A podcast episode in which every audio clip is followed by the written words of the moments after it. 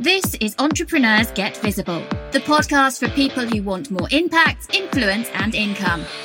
I'm Anna Parker Naples, and I'll be sharing with you proven methods from leading entrepreneurs that help you get visible as an authority in your field. Because anything's possible when you get visible.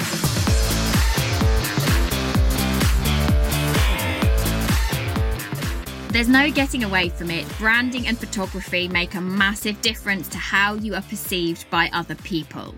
Social media is a very visual thing, as a visual beast, particularly if you're on Instagram and actually if you're on LinkedIn and Facebook. So, the reason that I think you need to have some great images is because Facebook algorithms are particularly skewed and LinkedIn, but Facebook particularly are skewed to favor images of people.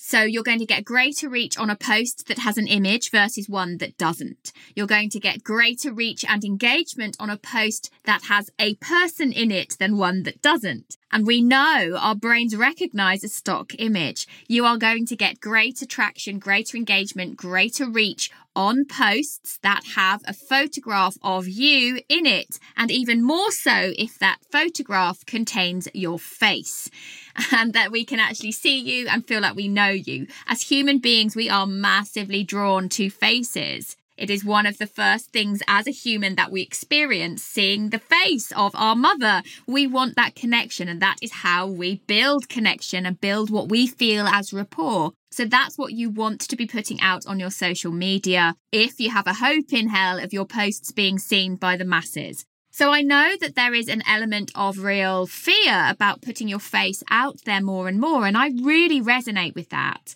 In fact, in my book, which is going to be out shortly, or maybe by the time you're listening to this, it's already out, I talk a lot about how I was attacked as a teenager and that a lot of my language actually before I discovered mindset and NLP tools would really be about my face being out there that I'd be attacked. I'd feel like my eye was being attacked if my face was being seen by people. And I understand that it can be really scary to show some of yourself on camera but having great photography accompanied by great branding is just such an important part of growing your business and growing your personal brand. So, even if you're right at the start of your business, I would highly recommend that you put as many pennies as you can towards getting some good photography.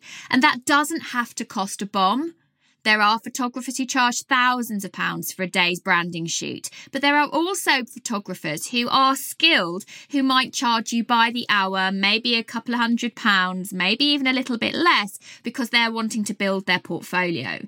And if you're going to go with someone who is perhaps less experienced or is a little bit cheaper in the market, you want to make sure that you've done your research before you turn up to the session and maybe have a conversation with them before the session about exactly what you're hoping to get from it. So I think you want to have photographs that are not just you and your corporate headshot, which is important. It is important to have a decent professionally taken photograph of you that is your kind of main image. But you also want to have some shots of you moving, smiling, working in different locations, perhaps with different backgrounds.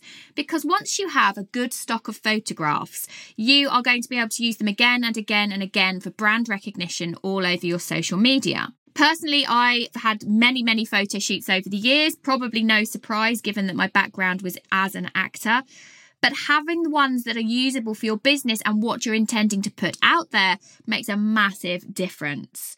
I think that it's much more valuable to put out photographs of yourself than it is to be putting out stock images. And definitely it's more valuable to have photographs of yourself than to be really reverting back to putting out lots of quote memes out there again and again. It's memorable, it's you. People are going to be drawn much more to reading the text that accompanies the post if it's got an image that is compelling for them to look at. So before that branding shoot, you need to think about right, who's it for? Who am I appealing to? How do I want to niche? How do I want to stand out? What colours do I want people to remember? And those things might well translate into what you would decide to wear, the props that you might have around you quite common things in the entrepreneur space is to have pictures with your laptop, with your iPad, with your phone, with your pen, with your notebook. Think about what things you might want to bring into that photo shoot that would help you. It's quite good to have different locations so that it's not all in your office, not all in your house, not all in a photo studio It's got quite good to have some natural light ones where you're outside somewhere, you're using different backgrounds. We get a bit bored if we see the same photo over and over again. So there is that element of yes, you want brand recognition, but you also want to interest people, um, get their attention. So have a variety of different backgrounds, different buildings, different brickwork, just different things that you can have. Some maybe things where there's a room in the background, maybe you're in a cafe or a restaurant, or maybe it's your house and there's something in the background.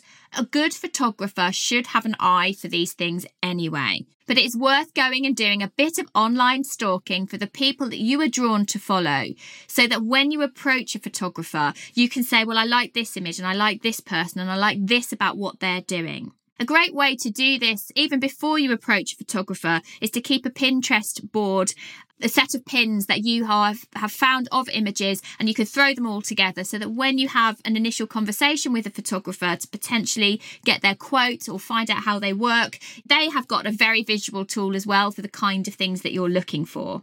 I like to have several photographs that are taken that are not just me, not just me in the frame, but there is quite a lot of space to the side, to either side of me, because that gives me options for creating kind of banner images that maybe I would use as a Facebook header or a LinkedIn header that I could maybe use uh, as a promotional piece, maybe put some text to the side of me in that space somewhere so that I can get really creative or my team can get creative on Canva or PicMonkey or Photoshop or whatever to create some really valuable brand imagery that's not just photographs of me, that has a further use to it. So, yeah, you need to be thinking one, making sure that the lighting's going to be great, that the photographer is going to have that taken care of. I strongly recommend that you fork out for this. You don't just get your friend or your mum to take some pictures.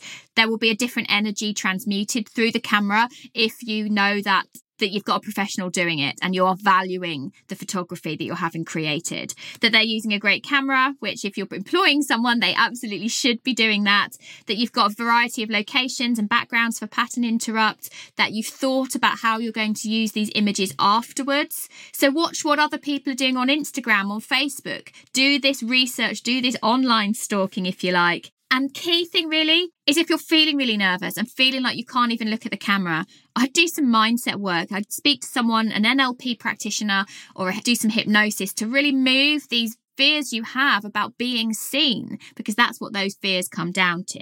And know that actually, once you've got these images, they are going to be so valuable to you potentially for years to come. Now, I tend to refresh my images maybe every six to 12 months as my brand evolves, as I evolve, as I want to get a new message out there, perhaps. But that doesn't mean that the photos I've had done before become obsolete. It might be that they become integrated into my new messaging. It might be that some don't feel like me, don't feel current anymore. But having a good stock of photographs and hundreds of them over time is really, really valuable to you. Thank you for listening to Entrepreneurs Get Visible. To get your free checklist on how to raise your profile and to find out about our community, go to annaparkernaples.co.uk forward slash get visible.